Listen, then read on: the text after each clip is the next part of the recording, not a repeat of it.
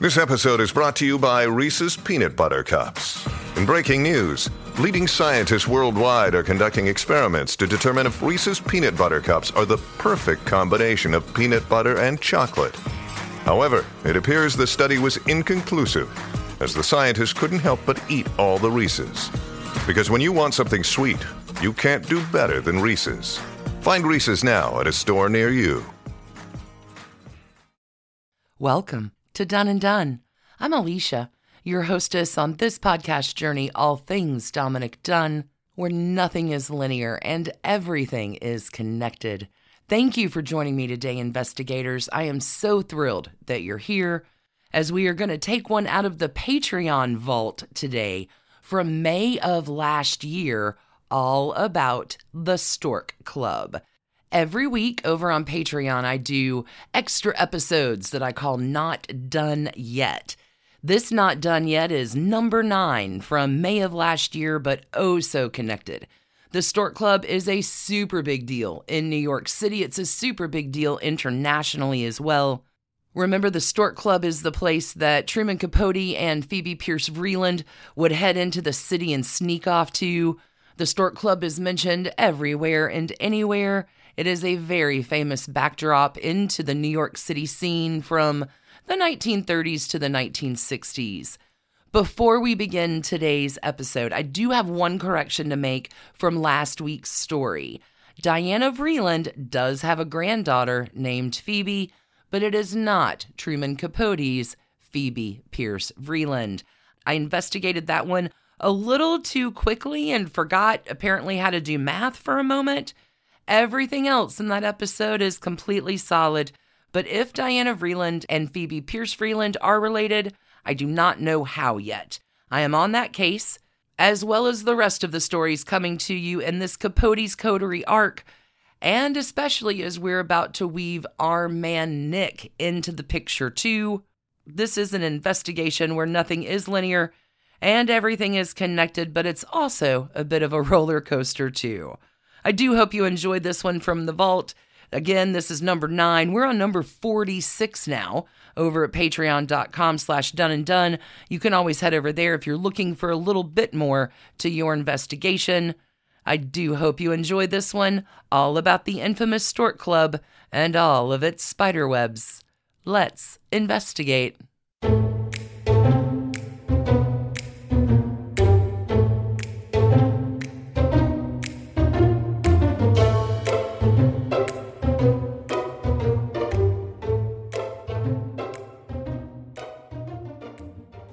Investigators, it's Alicia. I am not done yet talking about the East Coast or the Stork Club, which is known as New York's New Yorkiest joint. And I'm not done talking about our Once and Future Book Club. Welcome, everybody. Thanks for joining me today. We have got some business to discuss. Don't forget, Saturday, May 21st, is our first Done and Done Book Club. We're going to be talking about Breakfast at Tiffany's by Truman Capote Mark it on your calendars, 2 o'clock, Saturday, 2 o'clock Eastern Time, Saturday, May 21st. It is a quick read or a quick listen. Again, I will recommend, if you are a fan of listening to books, the narrated version by Michael C. Hall, if you have Audible credits, is fantastic. I'll add a link in for the text of a totally free version as well into the notes of this. I sure hope everybody can come. We're going to have a lot of fun. One of the things that is super prevalent within Breakfast at Tiffany's, hell, within the two Mrs. Woodwards, uh, so many books, so much of the time period centers around the Stork Club. We visited there in the time with our two Mrs. Woodward arc. It's mentioned just like in every New York City story with a certain set. The Stork Club attaches to so much in society Hollywood, politics. And I want you to know that the Stork Club operates from 1929 to the mid 1960s. So it is roughly open as the same time as Garden of Allah is. It's going to close in 1965, about six years after Garden of Allah. These two establishments are running concurrently. Yes, naturally, one is a long term hotel place, the other is a restaurant, but They both have their special little, ooh, what's the word I'm looking for? Place uh, in the time that they live in. Three very influential decades the 30s, the 40s, the 50s. The Stork Club is the place to be in New York City, even though it's a restaurant and bar and club hangout and not a hotel. Let's talk about exactly how iconic this place was in the scene. And I don't know if you get to the Stork Club without mentioning the Cotton Club. The Cotton Club opens about six years before the Stork Club, and it's all mob connected, and especially how the Stork Club filters down. The Cotton Club is originally known as a place called Club Deluxe. And Club Deluxe is owned and operated by the legendary boxer Jack Johnson. Not my favorite hippie singer who sings to the ocean every day, but the boxer legend Jack Johnson. He opens, Jack Johnson does, this place on the upper floor of the building at 142nd Street and Lenox Avenue in the heart of Harlem. And Club Deluxe is a supper club at the time because prohibition has happened. There's a bootlegger and gangster that's going to get out of Sing Sing in 1923. This is a big release day for a guy named Owney Madden. And Owney Madden's like, hey, Jack Johnson, how about I take over the club and you just stay the manager, and I'll bring in all of my illegal beer to sell here. At this point, the Club Deluxe is changed to the Cotton Club, and oh, whoa, so much history will take place there. Our man Nick doesn't talk about this arc too much, but and again, this story today is about the Stork Club, but I want just to make a, a point here that Club Deluxe, the Cotton Club, get white people headed to Harlem. At this point, color lines are mixing. The Cotton Club is segregated uh, when it opens. Like, these are not good days for folks of color. Lots of stuff happens, but set that in your background is white black city lines in New York City are mixing, but they're not. Okay. Club Deluxe open, Cotton Club going strong. We have the Stork Club that is going to open in 1929. From 1929 to 1931, there's an original location that lives at 132 West 58th Street. But within two years, in 1931, the Stork Club is going to move to its lasting location. This is at 3 East 53rd. Prohibition agents have shut that first location down, but the second and permanent location just moved five blocks and east. So they're right on and off Fifth Avenue. Like, pretty impressive. Fifth Avenue is where it's at. The club gets a little swankier. Today, there is a subway station located at the old location of the Stork Club, but hold on to a little twist to the end because that's coming. But the Stork Club, when it opens, is different than other clubs. Cotton Club may have been the swanky place in Harlem. El Morocco is known for its sophistication.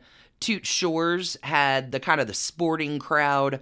But if you're in the city, it is the Stork Club, which is going to mix power, money, glamour, and celebrity within the city.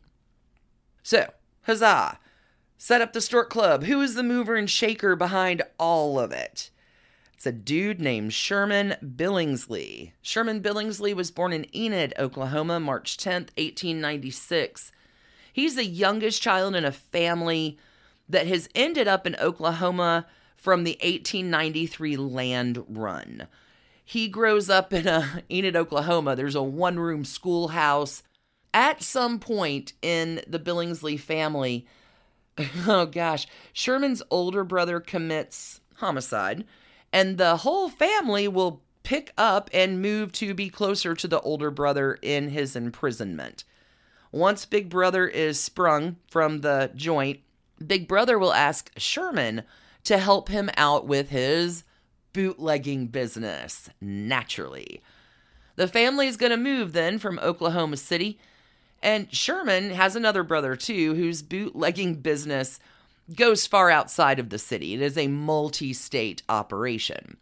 So when Sherman Billingsley is 18, he is arrested and convicted in the federal system. He is sentenced to 15 months. He serves part of this time in Leavenworth before Sherman's sentence is reversed. His big brother, one of them, heads to New York City to essentially uh, get away, run away from his mafia partners in Detroit with the multi state liquor bootlegging thing. And once Sherman is sprung, he goes off to New York City too. And Sherman's new goal is to kind of begin his life becoming a prosperous man. Sherman's first move is to buy drugstores, and he will eventually end up owning a real estate business so he can buy more drugstores because drugs, right? Drugs and alcohol. Woo! Enter 1929. We have an ex bootlegger because prohibition is now gone. So, you know, bootlegging is just regular alcohol sales now. So I want you to go back and think about the Cotton Club stuff. Sherman Billingsley will say in his memoir that his club was founded, quote, was founded as a front for a nasty trio of jazz age mobsters, including Owney Madden, owner of the Cotton Club. He says he thwarted schemes by Jack Legs Diamond and Dutch Schultz to take over the Stork Club, and that he was kidnapped and held for ransom by gangsters muscling in on his booming business. Rumor says that Sherman Billingsley had enough dough to pay off that jazz, how did he call him? The nasty trio of jazz age mobsters and buys himself out of that particular quandary. Y'all, they opened in 1929. By 1936, the Stork Club is firmly established in New York as the place to be. Old Sherman is taking in about a million dollars a year in 1936. According to Life magazine, Sherman rarely misses a night at his club. Quote, shaking hands, slapping backs, greeting movie stars, musicians, powerful Pauls, and famous athletes, keeping the booze flowing, playing cards with the clientele. One of the most infamous and famous things about Sherman, he has secret hand signals for the staff. So he's always there. He's there at the Stork Club every single day and runs the whole establishment with his hand signals. So he'd flash them discreetly while he's sitting at a table with customers. We're going to talk about what they are. But Sherman doesn't mess around.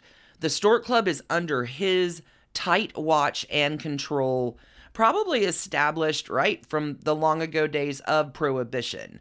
You don't get the smooth at hand signals unless you practice them a lot but everybody in that joint always knows exactly what the boss is thinking. Here's how some of the hand signals work. If Sherman Billingsley is sitting down at a table uh, and touches the knot of his tie, that means there is no check for this table. They don't even have to pay for what they're doing. We got it. It's comped. If Sherman points down, with the left hand index finger, that means bring a round of drinks for the table. If his left hand is palm up on the table, it means bring this table a bottle of champagne. Handkerchiefs are a thing. If Sherman Billingsley touches his handkerchief, it means to get them a bottle of perfume. Hold on to that. We're going to talk about that famous perfume in just a second if Sherman Billingsley touched his nose at the tip with two fingers, that's kind of like, ooh, this smells. Uh, that meant that this table is not important people or their check is no good. They're scamming us. Smelly. If uh, Sherman's left hand is to the side of the table, palm to the floor and fingers outstretched, that is the hand signal for the music in the main dining room is too loud. Turn it down. If Sherman has his hands together his with his fingers laced and his left thumb up, that means get those jerks out and never let those jerks back in the place again. So many hand signals, so little time. Mom deserves the best, and there's no better place to shop for Mother's Day than Whole Foods Market. They're your destination for unbeatable savings, from premium gifts to show-stopping flowers and irresistible desserts. Start by saving 33% with Prime on all body care and candles. Then get a 15-stem bunch of tulips for just $9.99 each with Prime. Round out Mom's menu with festive rosé, irresistible berry chantilly cake, and more special treats. Come celebrate Mother's Day at Whole Foods Market. Let's talk about that perfume for just a second. Goodness. Okay. Uh Sherman Billingsley, always about the prizes, always about the added gimmicks. Uh, he's got a few gimmicks. The first, Le Galion, is a French perfumery and it's known for its high end perfume. One of those brands is Sortilege, which are given as gifts from Sherman Billingsley to his wealthy clientele. Sortilege perfume becomes known as the fragrance of the Stork Club. But that's not all. He, again, really into gimmicks. So bring this table a bottle of perfume. Got a bunch of those on hand, but it's not the only merch he has. So one of the things that Sherman does, I found, I came across this uh, old thing about looking for collectible items from the Stork Club because it's a, a huge collectible field. Uh, somebody writes in, My wife has a lot of stuff from the Stork Club, all were direct presents from Sherman Billingsley.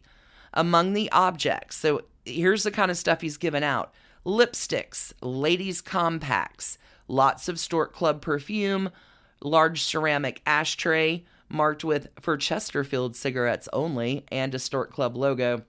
She also has, the wife does in this situation, a lifetime Stork Club credit card in her name.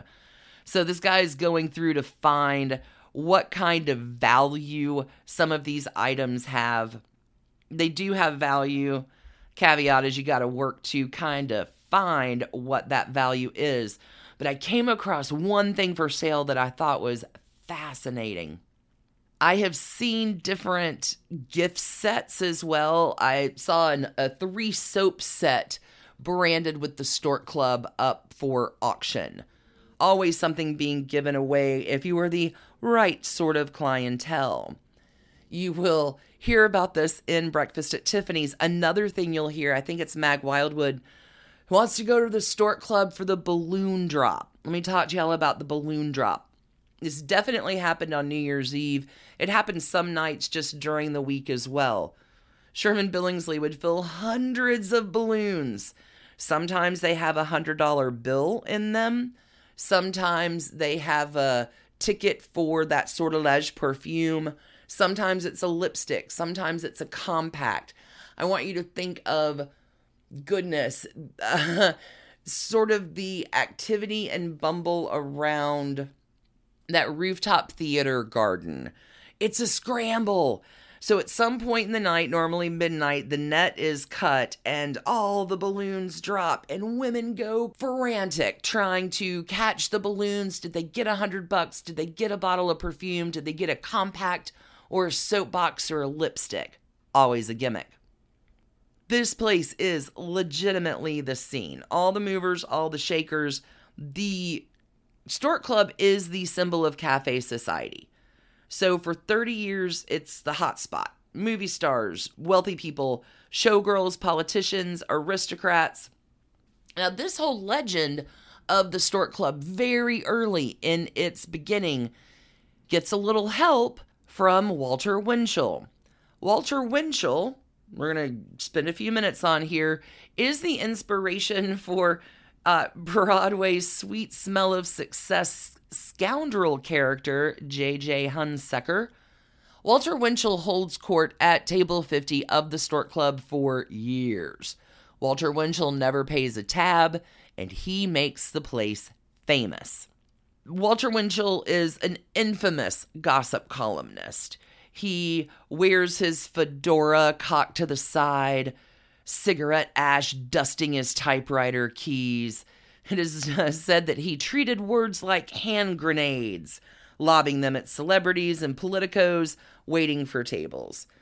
So Walter Winchell goes after everybody. Lots of targets through the years Frank Sinatra, Marilyn Monroe, Madam Chiang Kai shek, J. Edgar Hoover, Humphrey Bogart, oh, most especially the Kennedys.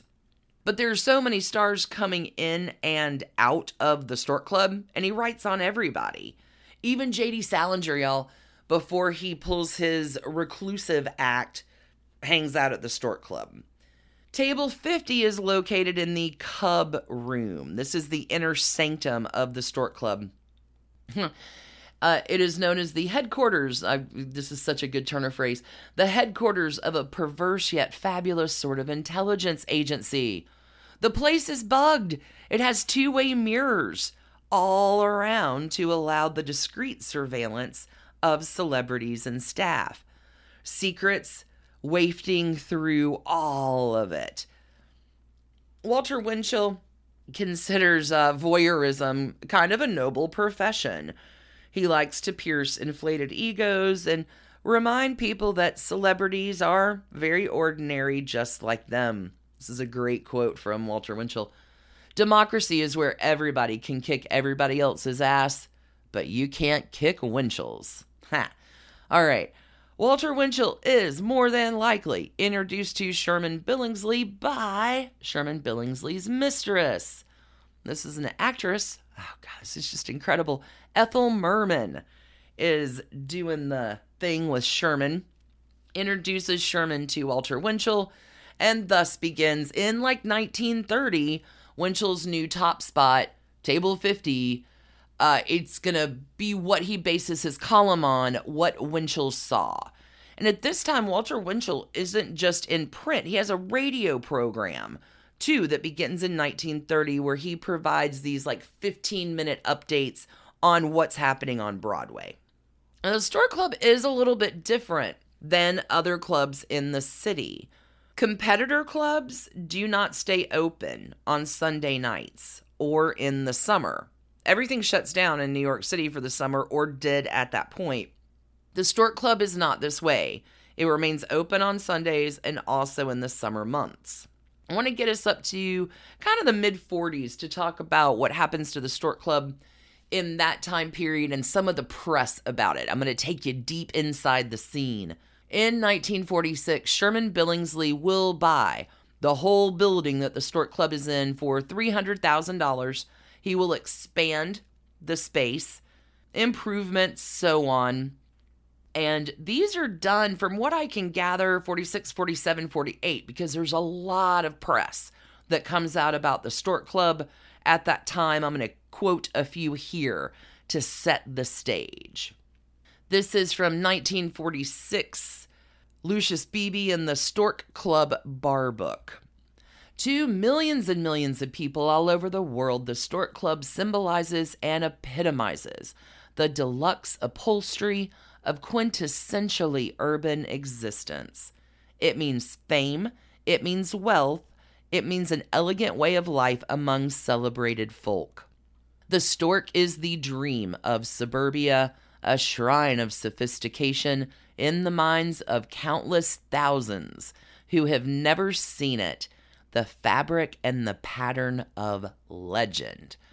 You know about the Stork Club if you live in middle of nowhere, USA. Like the Stork Club is legendary by the mid 40s. Got an excerpt here from 1948. This is a guide to eating. This is called Knife and Fork. This is kind of the precursor to the Zagat Dining Guide.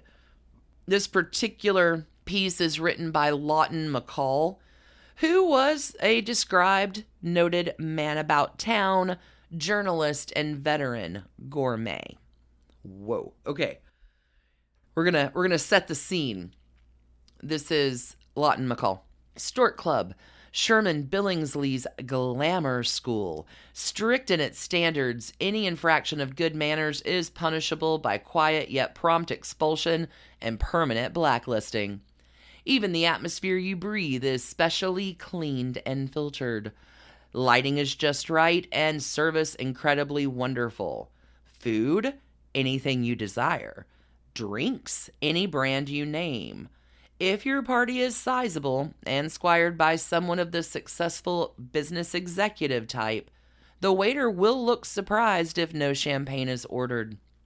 Layout consists of islanded bar, confronting you as you enter, cocktail lounge, off which are the glassed in main dining room for dining and dancing, and the club room, small, quiet, seating only about 100.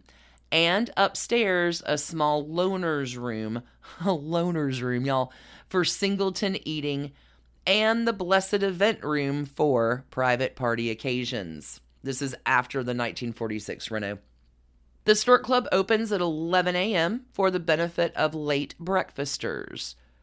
Packed at lunchtime, with Cub Room operating on a men only basis. Cocktail time, crowd has a choice of the bar, the lounge, or the main room when there's music for cocktail dancing, followed by music to eat to. If you're elegantly thrifty in a leisurely sort of way, you'll take the flat priced five course BT dinner. The BT means before taxes.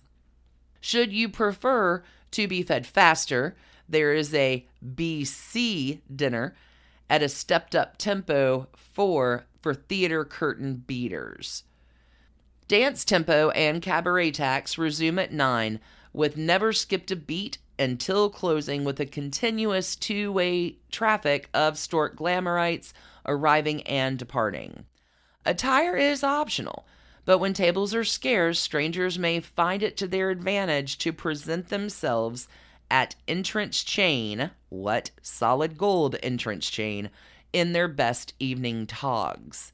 A young college man escorting a dazzling goddess is sure to get in because Mr. Billingsley is proud of having his tables embellished by the fairest. Sunday opens at 1 p.m. So much.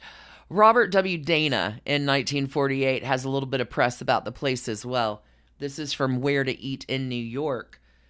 Dana writes The Stork features food as well as celebrities, excellent food from a kitchen stressing French cuisine. Several dishes have been born there like the famous chicken hamburger, which is a tasty mixture of boned and ground chicken mixed with salt, pepper, nutmeg, butter, heavy cream, and breadcrumbs. The hamburger is served with tomato sauce, French fried sweet potatoes, and buttered green peas. All of the many wonders of the French cuisine are trotted out one at a time or another.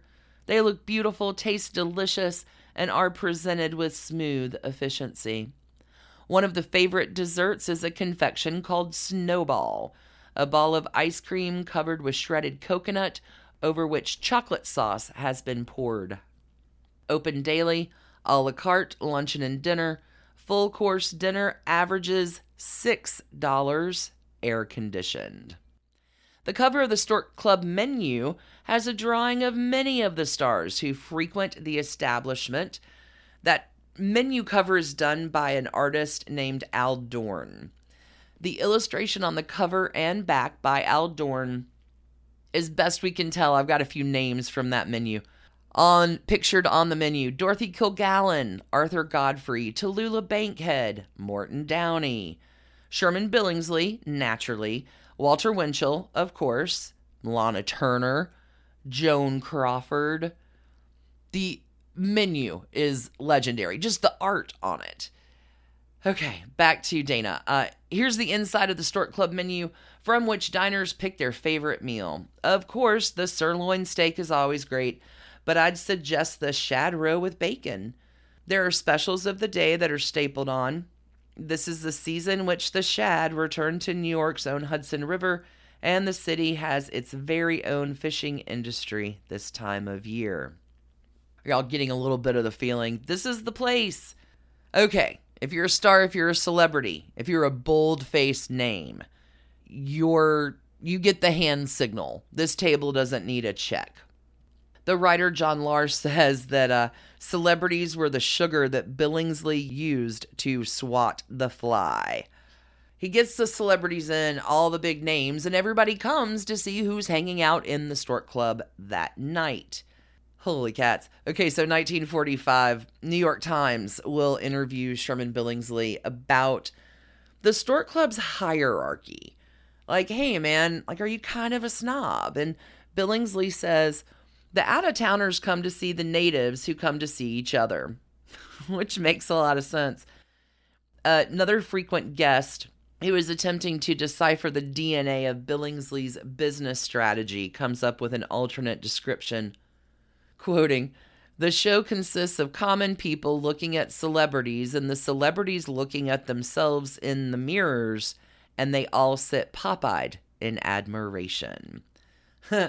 Walter Winchell, when asked about this, says, The stork discriminates against everybody. It's a snob joint. Goodness. It sounds a lot like a first run Mortimer's. Got one more here from the Daily Beast. But perhaps New York's New Yorkiest place meant something different, something less romantic than whatever Winchell intended. Peek behind the curtain and you would see a manufactured glamour, a cheap reflection bouncing off the two way mirrors. As an employer, Billingsley's track record was poor. Labor groups launched a flurry of lawsuits, and he was a vicious adversary. There were other disputes that chipped away at the club's veneer. As the Red Scare unfolded, J. Edgar Hoover, Roy Cohn, and Joseph McCarthy, men who all knew the power of celebrity, appeared at the Stork Club more frequently. In 1951, famed black entertainer Josephine Baker will claim the club had refused her service. This is big news in the day. Want to drop here that this, the Stork Club, is where Dominick and Lenny frequent. They go on a date here back early in their courtship, and they will frequent the Stork Club during their time as young marrieds in New York City in the mid 50s. It is a sad end within the 1960s when the Stork Club, beginning of the 60s, begins to advertise for the first time, promoting their $1.99 lunch special of a burger and fries. They're losing a little bit of their distinctive glamour in the beginning of the 1960s, and the Stork Club will close in 1965. Sherman Billingsley will pass away a year later in 1966. Okay, got a spider web for you. The site of the Stork Club is purchased, and there now is also a subway station, but also in the place of the New York's New Yorkiest spot is a place called Paley Park. Paley Park is financed by the William Paley Foundation, husband of Babe, founder of CBS, and the Paley Park there is now just a tiny little quiet oasis with trees. There's some seating and a waterfall. But when that site was being excavated and built up, there are stills, uh, moonshine stills, found within the foundations. The Stork Club, y'all, legendary. Be on the lookout for it once you know some of what you're looking for, you will see the Stork Club all the time. Thank you for tuning into this episode about the Stork Club. I hope you learned a little bit. Our next two bonuses are going to drop next week, and we're going to be talking about Truman Capote, who is the real Holly Golightly, some potential contenders as we prep for our May 21st book club. Y'all, I'm so excited back in the East Coast in this legendary time with these legendary people. It's so delightful. But no more delightful and legendary than you. Thank you, investigators, for tuning in and your support and being just downright awesome. Can't wait to catch you back next week. Got an episode on Monday, bonus episodes coming out as well, and book club. Yeah, I love a book club. Can't wait to talk then. Until we do, stay curious, keep on investigating. Sending y'all all the love. Bye. Thanks for listening to the Done and Done podcast, a Hemlock Creatives production. You can email us at doneanddone at gmail.com You can follow us on Instagram at Done and Done Podcast. For further information about our episodes or sources, you can find us online at www.doneanddone.com. See you next week, friends.